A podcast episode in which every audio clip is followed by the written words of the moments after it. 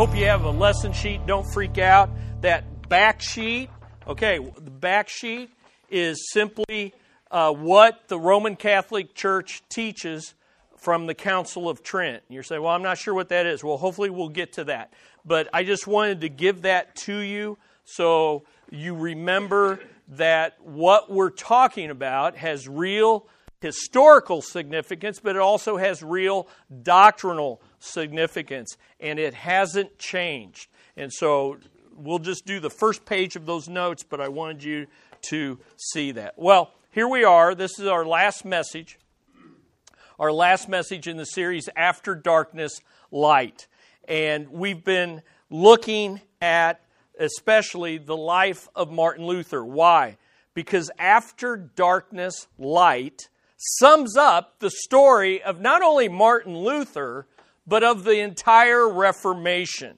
And we saw there's two, his life divides like any other Christian into a testimony of before Christ, coming to Christ, and then after Christ. And so we looked at last week a monk, or two weeks ago, a monk seeking light, the light of salvation at the end of the dark ages. And the question that dominated his life was, What must I do to be saved? And we looked at five ways that he tried to answer that question according to the teaching of the Roman Catholic Church, of which he was a member.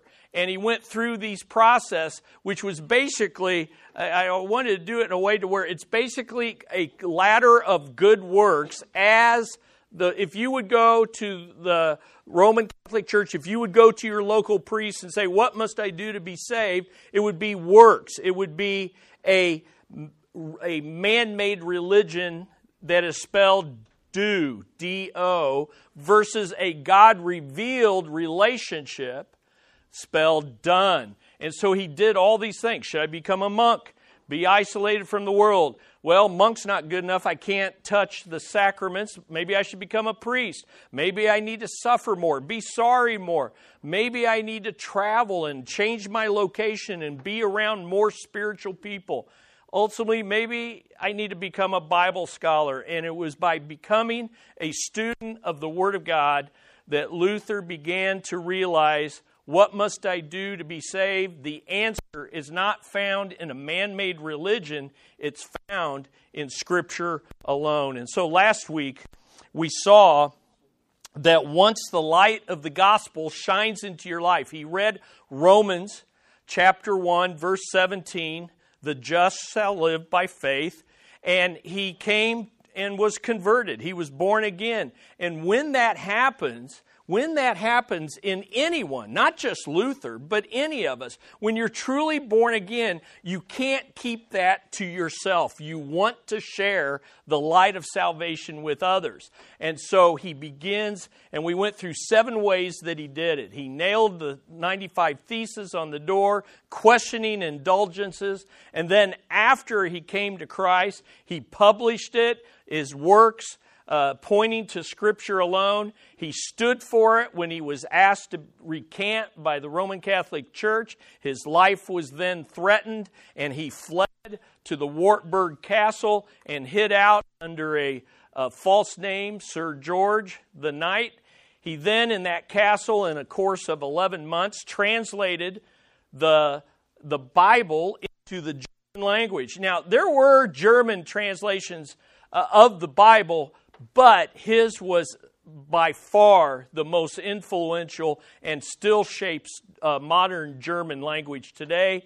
He married it. The gospel touches not just the spiritual aspects of our life, it touches every aspect of our life. It touches our marriage, it touches our jobs, it touches our, our parenting, it touches it all. And it sings, he sang it, he wrote, uh, we'll see numerous hymns and then, sadly, at the end of his life, Luther blew it.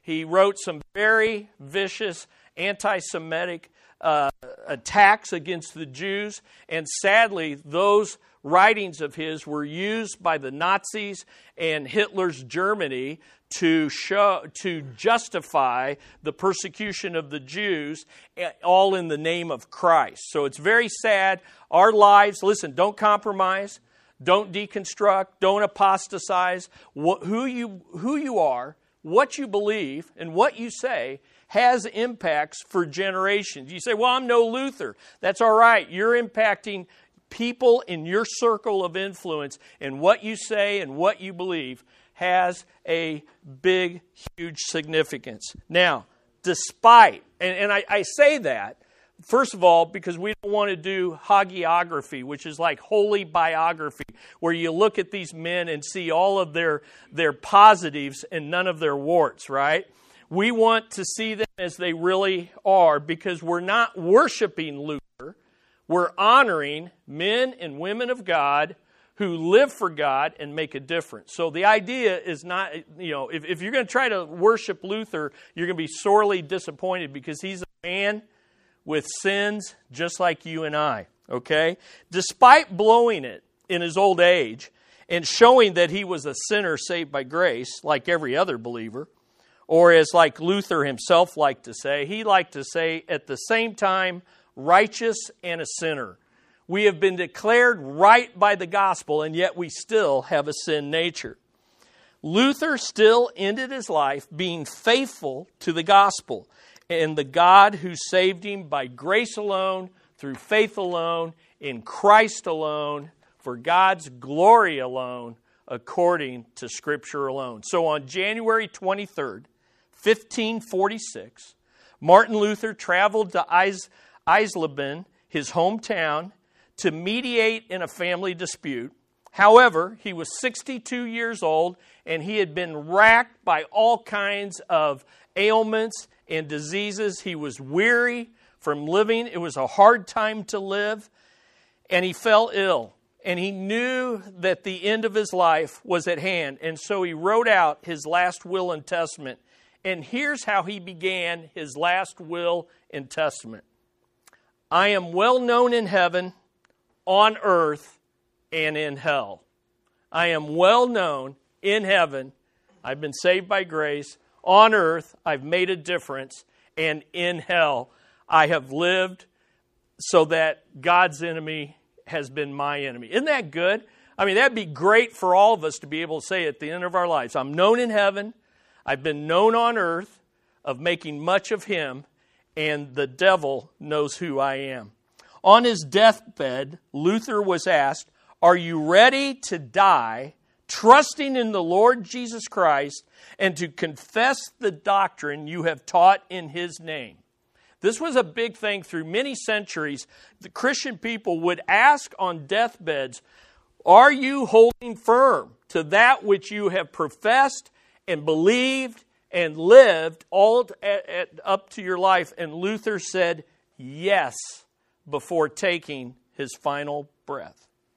The last words that he ever wrote were found on a scrap of paper near the bed on which he dies, and it ended with these words We are beggars. This is true. So, like the last thing that he writes is, We are beggars. This is true. In other words, this man who made such a, an impact on his generation, and I think he knew on generations to come, knew it was nothing in him, it was totally of God. We are beggars. According to Baptist historian Timothy George, Luther's whole approach to the Christian life is summed up in these last words. The posture of the human in relation to God is one of utter receptivity. We have no legs of our own on which to stand. No mystical ground of the soul can serve uh, as a basis of our union with the divine. We can earn no merits that will purchase for us a standing for God. We are beggars, needy, vulnerable, totally bereft of resources with which to save ourselves. For Luther, the good news of the gospel was that in Jesus Christ, God had become a beggar too in the incarnation. God identified with us in our neediness, like the Good Samaritan who, was ex- who exposed himself to the dangers of the road to attend to the dying man in the ditch. God came where we were. God has come We're entering into the time of Advent next week. And that's the glory of the incarnation that God, who owns a cattle on a thousand years, has become a beggar like us and lived a sinless life on our behalf. His wife, Katerina, wrote, For who would not be sad and afflicted at the loss of such a precious man as my dear Lord was? He did great things, not just for a city or a single land, but for the whole world. And indeed, he did. Luther is buried appropriately in the Castle Church of, of Wittenberg. This was the very church where 29 years earlier he had nailed his 95 theses. And if you go to that church, I haven't had this opportunity, I would love to. If you go to this church today, he is buried under the pulpit in which he had preached for so many years. And that is fitting for the final resting place of Martin Luther, for Luther and the reformers ultimately preached it. What do you do with the gospel? It needs to be preached. So there's the seven things he did, but ultimately Luther and the reformers preached it. Above all, above all, the Reformation was the result of preaching the gospel as laid out in the five solas of the Reformation. And that's what we're going to look at today. Here, uh, this historian says the Protestant Reformation would not have been possible without the sermon. Without the sermon. And so let's take a look at two things. But get into to get into this lesson, I want us to look at first of all the primacy of preaching. The primacy of preaching. The biggest influence of the Reformation was Luther and the reformers preaching to the common man with a common Bible. I've said it over and over, and I hope it's sticking in your mind. The most dangerous threat in all of history is a common man or a common woman with a common Bible committed to an uncommon purpose, and that's the Great Commission to get the light of the gospel into the darkness of our world. And so Luther had a high view of the role of music, though, in the church. So it wasn't just preach, preach, preach, it was also sing, sing, sing. Here's what Luther says. Well, here's one of the uh, one 20th century composers summed it up, summed up Luther's view of church music as proclamation and ministry. So he summed up his view of music as proclamation and ministry.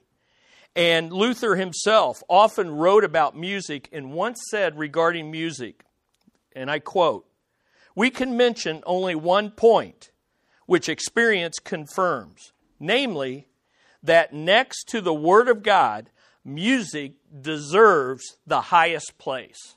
So he put the, the singing of hymns, songs, and spiritual songs right up there, second only to the preaching because he saw in true uh, Bible based praise music that you are preaching the gospel.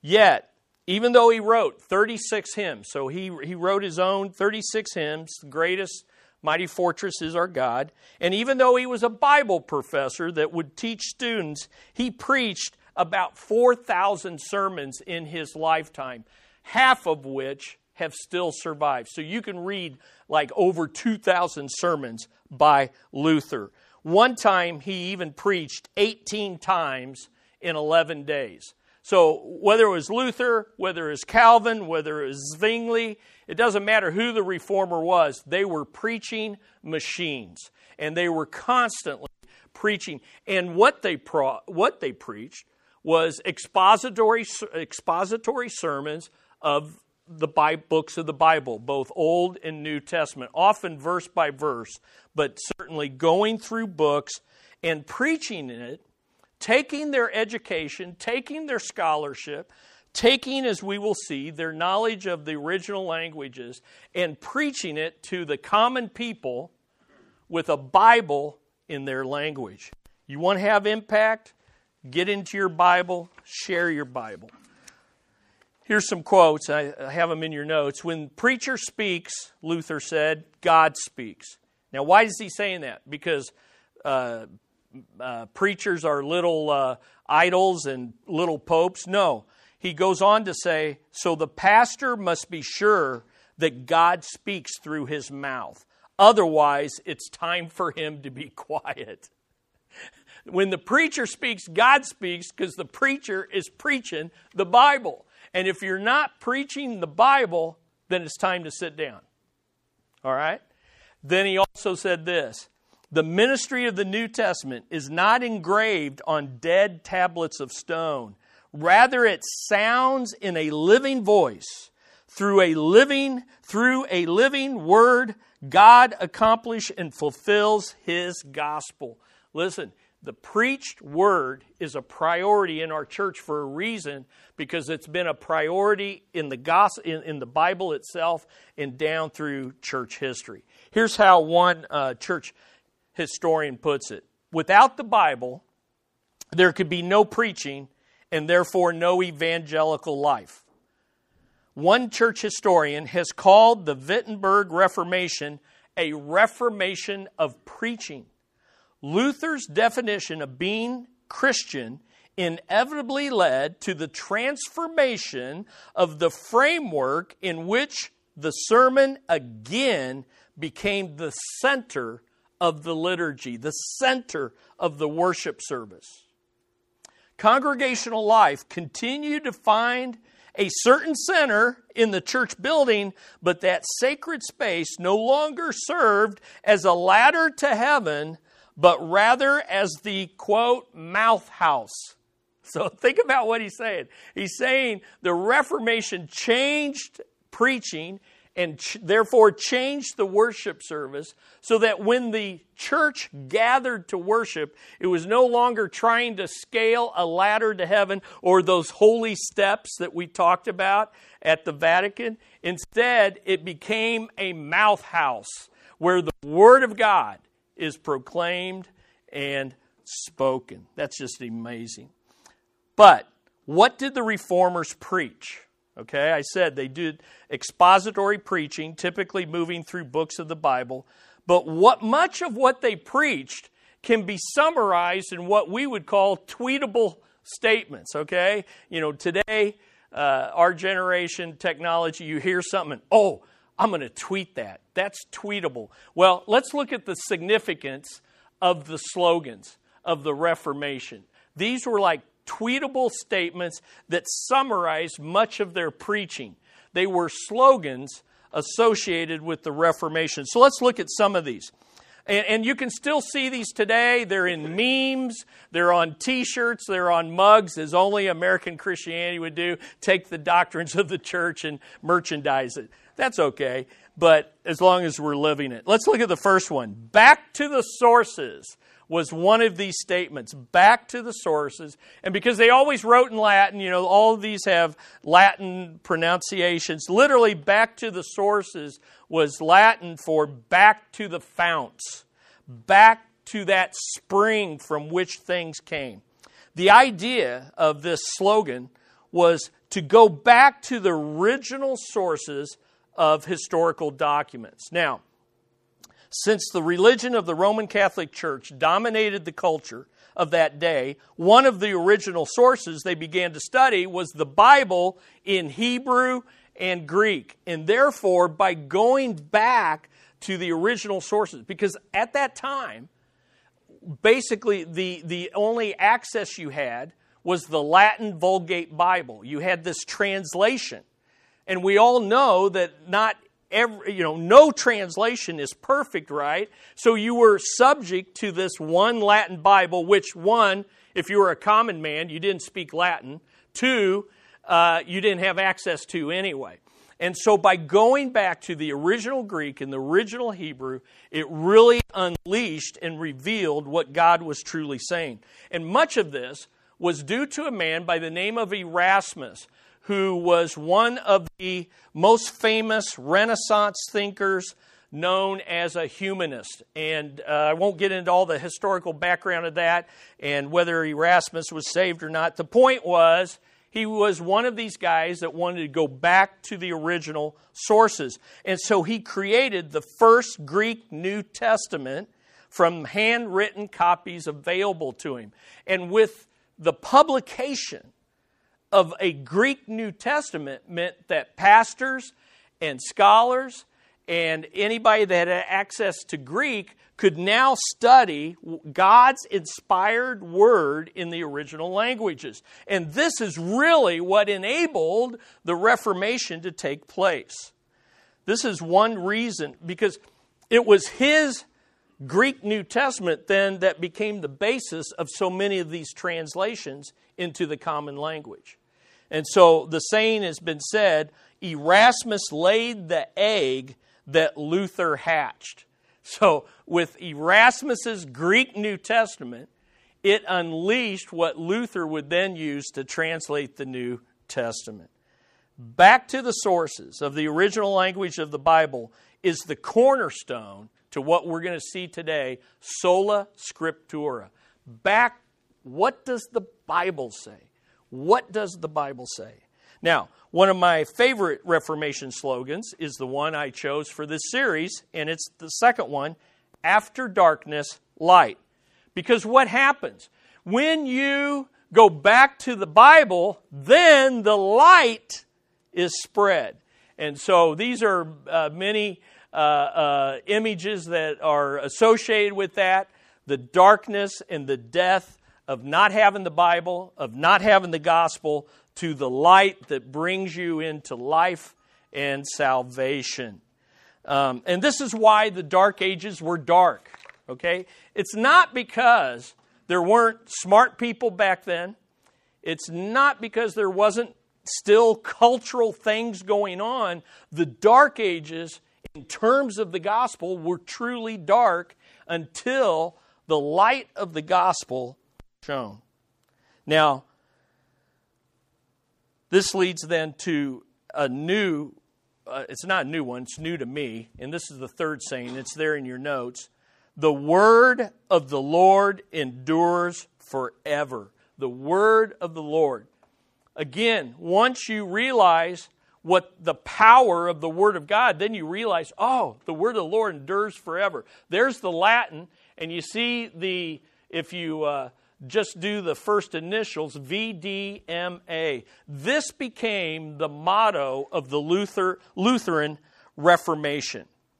And it was based on 1 Peter 1 24 through 25, which was quoting Isaiah 40 the word of the Lord endures forever. It, the flower fades, the grass withers, but the word of the Lord endures forever. And you can find these VDMA in this saying uh, all over the place. But you know where, most significantly, this motto was on the first, the title page of Luther's translation of the Bible. The word of the Lord endures forever. In fact, it was so common, you could find it on, they, they have found it on coins. They have found it over doorways into houses and shops. They have found it on clock faces. This is on a clock face. And they have found it even on the helmet of a war horse. You know, I don't, you know, let's, you know, because church and state were mixed up back then. And so if we're going to go into battle, let's go in battle for the word of the Lord. What's interesting, if you, you guys that have been to Romania with us, this clock face is on a clock tower in Brasov, city that we would often drive through. And uh, anyway, it's, it's amazing. I didn't realize that Brasov, this city, this church, a hometown Romanian from this city, Brasov, spread the Reformation to all of Transylvania from that city. And so there it is. What, what a great reminder that every time you look to see what time it is, you're reminded the word of the Lord endures forever. Well, we've already mentioned the next saying, and it is this at the same time, righteous and a sinner. And this is just a great motto, and it reminds us that we are declared righteous by God, and it will change our lives, but it will never change our lives this side of heaven to where we are sinless. Listen, if you can get this in your mind, which is biblical truth, you can see it in Romans 6 through 8, it will help you to understand when church people disappoint you. It will help you understand when pastors fall. It will help you understand the struggles in your own family with sin. Most of all, it will help you with your own heart. That when you profess Christ, you are declared righteous, you receive the Holy Spirit, but yet at the same time, you have a battle with sin. Okay? And so the danger is when you just think, I'm still a sinner, I'm still a sinner, you get defeated in your Christian life. The other danger is, well, I'm right with God, I can live any way I want. No. At the same time, righteous and a sinner. Aren't these great? These are great mottos, okay? Now, the most famous, perhaps, though, is the last one, and we want to spend the rest of our time on it. The best way to summarize the, what the reformers preached is by the five sola slogans. And they all begin with sola, which means in Latin alone. Alone. So sola scriptura, scripture alone. Uh, sola fide, Latin, faith alone. Solus Christus, Christ alone. Sola gratia, grace alone. And then soli deo gloria, glory to God alone. So let's take a look at this. What's this Latin word alone mean? What does alone mean? Let me give you two truths. First truth is this it means plus nothing. Alone. It means plus nothing. Whatever is attached, whatever this word is attached to, is sufficient and supreme in what it does. So let's stop and think about this. Scripture plus nothing is sufficient and supreme as our final authority. Faith plus nothing is sufficient and supreme as the way we receive what God has done for us in Christ. Christ plus nothing is sufficient and supreme as our one and only mediator to God.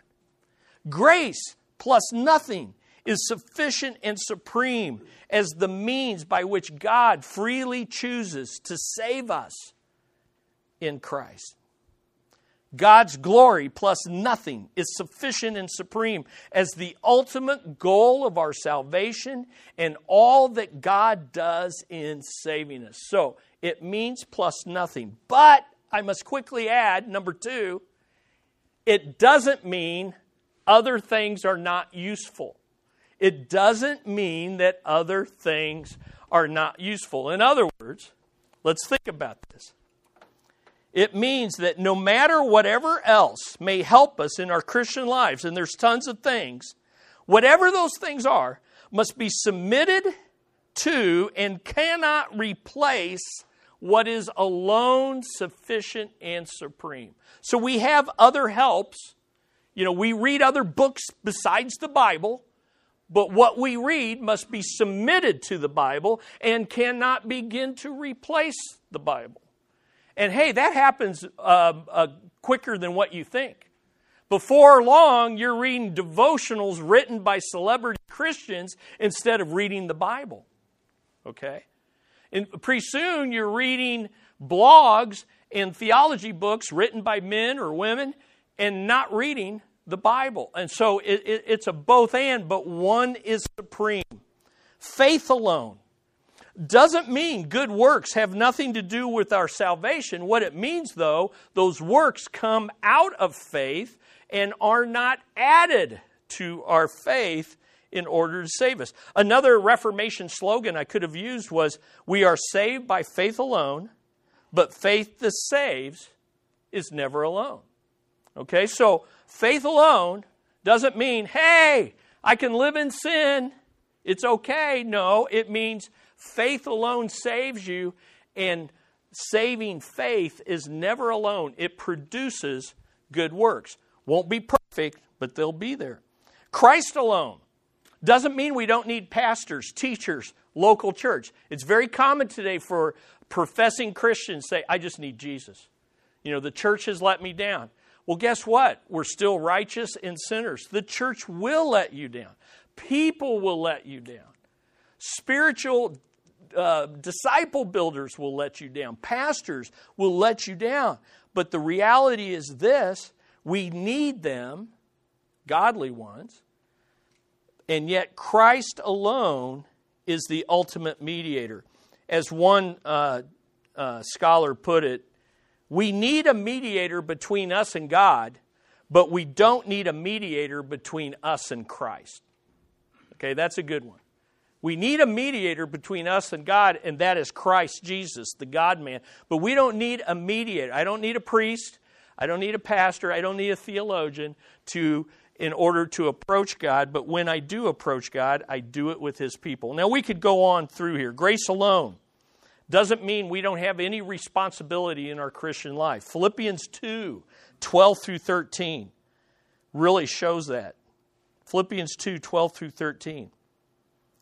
So then, my beloved, just as you've always obeyed, not as in my presence only, but now much more in my absence. Work out your salvation. That's our responsibility. But do it with fear and trembling. Why? For it is God who is at work in you both to will and to work according to his good pleasure. In other words, grace enables us to respond. And then finally, God's glory alone doesn't mean we won't be rewarded for our Christian life. That's very clear in Scripture.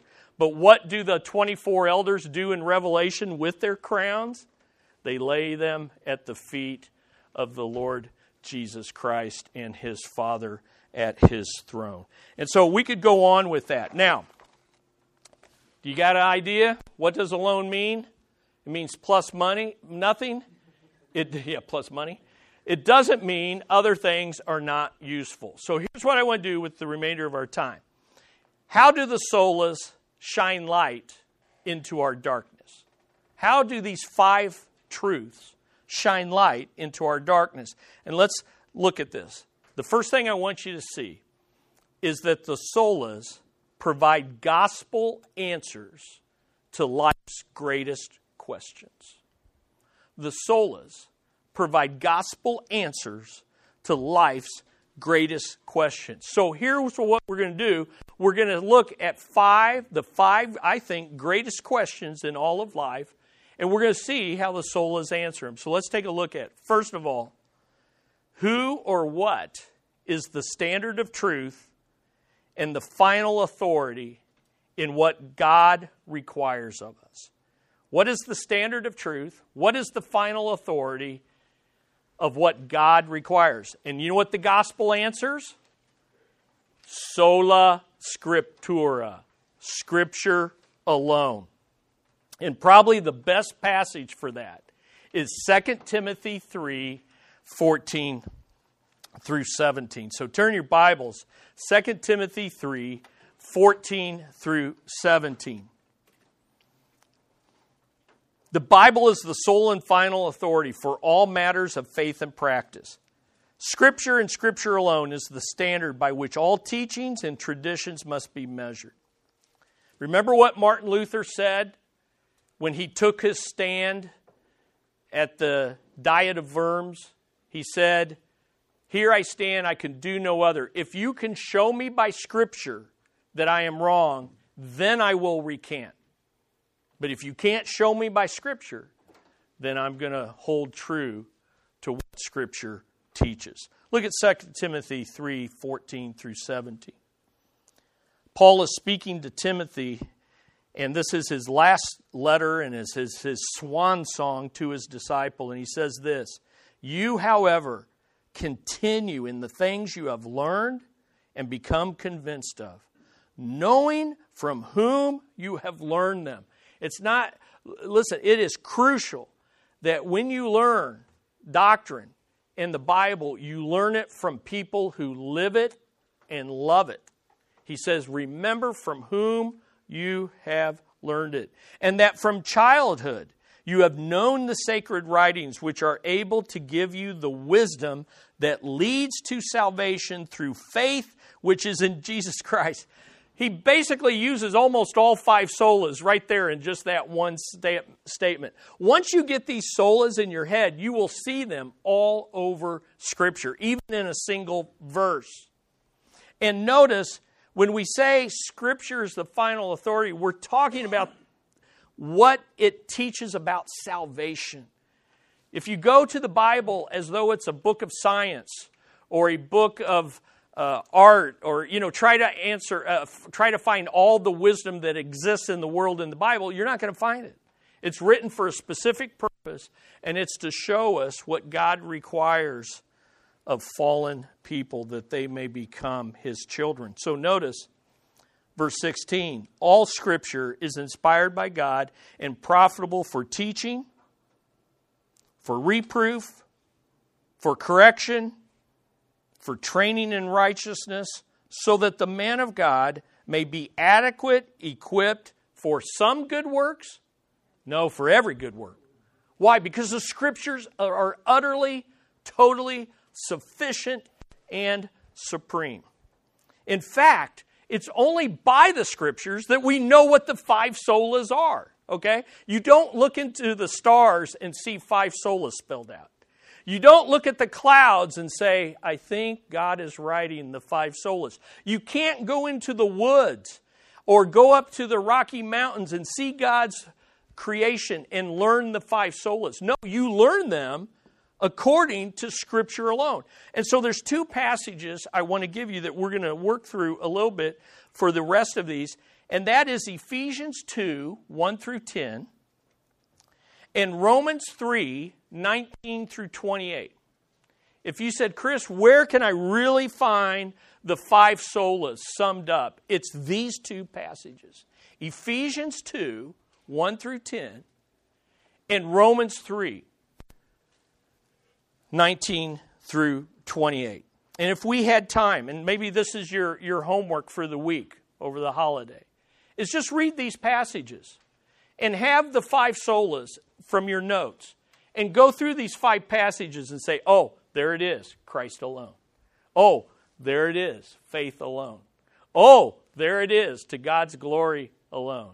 Oh, and all I see is by Scripture alone. And so I, that would be a, I, I'm telling you, you'll, it'll bless your socks off. Or maybe back on, I don't know. Number two, great, the second greatest question is this What must I do to be saved? Stay saved and be sure of my salvation. And the gospel answers faith alone. Sola fide. We are justified, justified by faith in Christ alone, not by works of the law. You say, where is that? Well, Ephesians 2 8, 9, and 10. There's probably no better explanation of faith alone than Ephesians 2 8, 9, and 10. So turn there with me in your Bibles, turn with me in your Bibles, and I want you to see it right there. I want you to see it. Notice what it says Ephesians 2, 8, 9, 10. I've already said Ephesians 2, 1 through 10 has all these solas. Let's look at this one faith alone. For by grace you have been saved. How? Through faith, and that not of yourselves. There's the faith alone, okay? It's not believe in Jesus and try harder, right?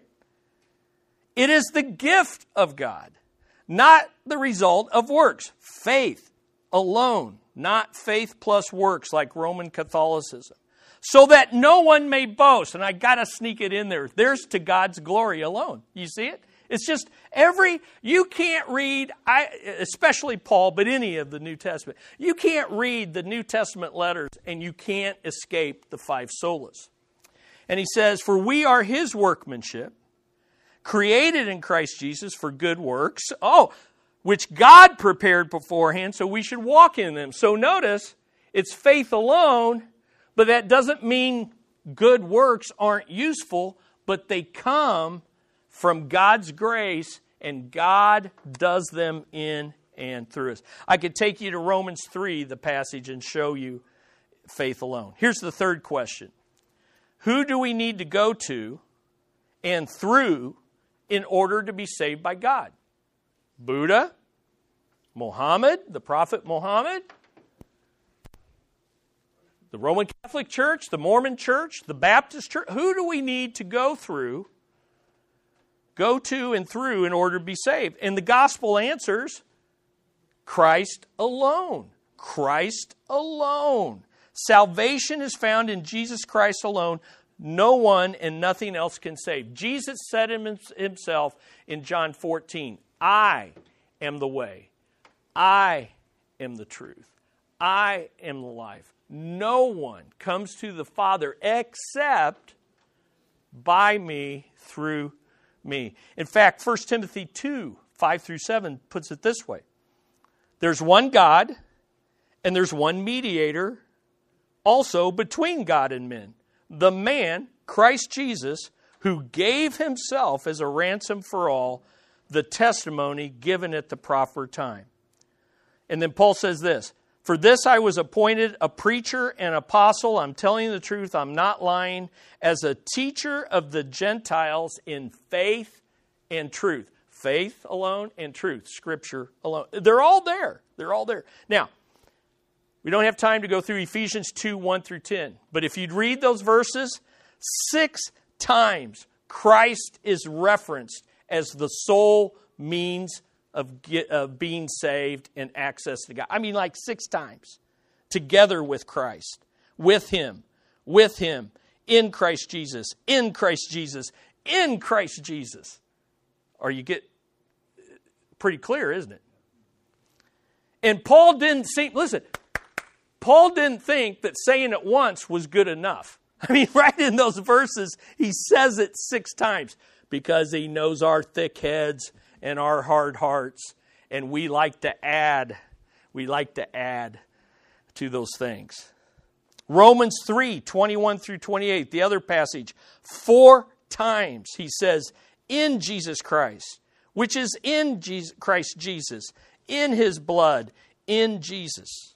Question number four Am I good enough to help God in saving me? Boy, that's a good question.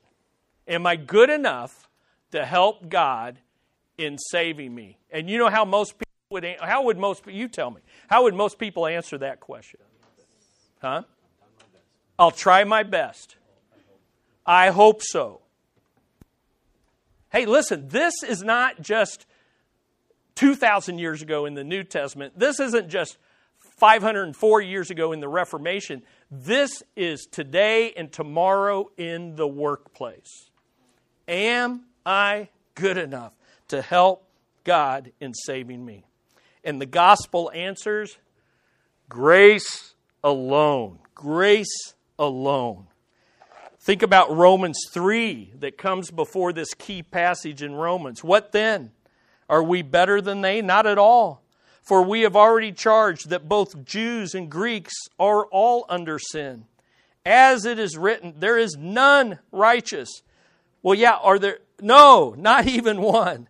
There is none who understands. There's none who seeks for God. Listen, if you were like me when I was 17, I was seeking for God. It was because God graciously was enabling me to do that. It's because God was at work in and through me. I didn't even understand what was going on. I knew I did something at 17, I didn't know what. And I knew I was attracted to Christians who were living for Christ and were shining the light in their darkness. There wasn't a lot of those in my life, but the ones that I saw, I was drawn to them like a, a like a like a bug to the light. Okay, I don't know how I got on that, but they've all turned aside. Together they've become useless. There's none who does good, not even one. Their throat is an open grave. Their tongues they keep deceiving. The poison of asps, killer snakes, is under their lips, whose mouth is full of cursing and bitterness. Their feet are swift to shed blood. Destruction and misery are in their path, and the path of peace they have not known. There is no fear of God before their eyes. Hey, that is us. And that is, uh, you know, I think a beautiful Knox and Caitlin, that's them. That's them. Right now. I know grandma's I'm getting I'm getting the eyes from grandma. But grandma knows the gospel, and it's true. And listen, that ought to impact how you parent. Because it's easy now you're like, are you kidding me? Yeah, this is the easy part. This is the easy part. And as they figure out and start acting out their, their depravity. Listen, we need grace alone. And read Ephesians 2 1 through, 1 through, um, 1 through 3 to know how much we need grace. But then Ephesians 2 4 says, But God, but God, but God intervenes and makes us alive together with Christ Jesus. But God. Listen, you need a but God moment in your life. You may not know the date. You may not know the time. You may not know like a, a, a like a slight switch went on, but there's got to be a but God moment where you pass from darkness to light. That's the gospel. And it's by grace alone. Here's the last question why am I here? And who deserves the credit for all of this? Why am I here? And who deserves the credit? Well, let me say this. If you answer the first four questions according to the gospel, what's the only answer? God alone. God alone gets the glory. And you know what's really cool in Ephesians 2 and Romans 3? Both times in both passages, Paul says this. In Ephesians 2, he says, For by grace you have been saved through faith, and that not of yourselves, it's the gift of God, not as a result of works, so that no one may boast. No one may glory. And then in Ephesians 3, or I'm sorry, in Romans 3, 27 through 28, after expounding the five solas, he says this Where then is boasting? It is excluded. It is excluded. God alone gets the glory. And that's what we should be living for. So, let me end with this. The solas shine the gospel light on every dark heart, on every dark heart in every dark age. As we wrap up this series of 4 weeks for the celebration, I want you to not, don't be mistaken in thinking that this was only back then in the 1500s. We all have dark hearts. We're born depraved sinners. And we all live in a dark age. But let me show you, let me show you, and just you can fill in. Here, here's what I want you to see is that the Reformation is not over for two major reasons. The attempt by the Roman Catholic Church to counter the Reformation has not changed since the Council of Trent. So the Council of Trent was the counter Catholic Reformation. And, and, and they, they took 18 years to develop their doctrine, their counter Reformation. But here's what I want you to understand Catholic Church hasn't changed its doctrine at all ever since then. You say, yeah, it wasn't Pope John did a Vatican thing. Yeah, Vatican II. And you know what he said at Vatican II? What was, still is. What was, still is. So on those two pages in your notes I've given you, here's the Roman Catholic teaching that counters the five solas. Now, please understand, the average Roman Catholic does not know the Council of Trent. The average Roman Catholic would say, Our church doesn't teach that, but you would have to say, No, the Council of Trent is the official doctrine, and even Pope John said, What was, still is. And so that's why he gave you those two pages. Because I, I wasn't raised Roman Catholic. I haven't I didn't have a lot of exposure. But when you read through this, you're like, whoa, this is anti gospel. This is anti Christ. This will send people to hell. And then, number two, every person in every age still needs the gospel light of the five solas. Okay? And I'll let you figure out the rest of that.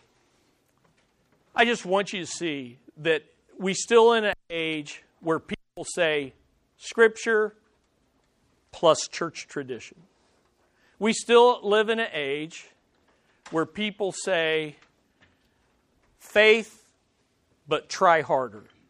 We still live in an age where people say, yeah, it's by grace, but you got to do your part too. And we certainly, actually, increasingly, people aren't even saying believe in Jesus, but people that do say believe in Jesus say, yeah, believe in Him plus. We still live in that age. And let's be honest. We'll end with this. Let's be honest. We like to give God the glory as long as we still get the credit. Okay? Let's glorify God, but I still want some credit. Okay? It's easy to think and live that way. So I hope these four weeks have really encouraged you to maybe read some more, you know, study church history and dig in. But most of all, I hope it shows and gives you, as we go into Thanksgiving week, a greater gratitude for the gospel and a greater desire to glorify God. Not just here at church, but in everyday life, in every in everything we do and say.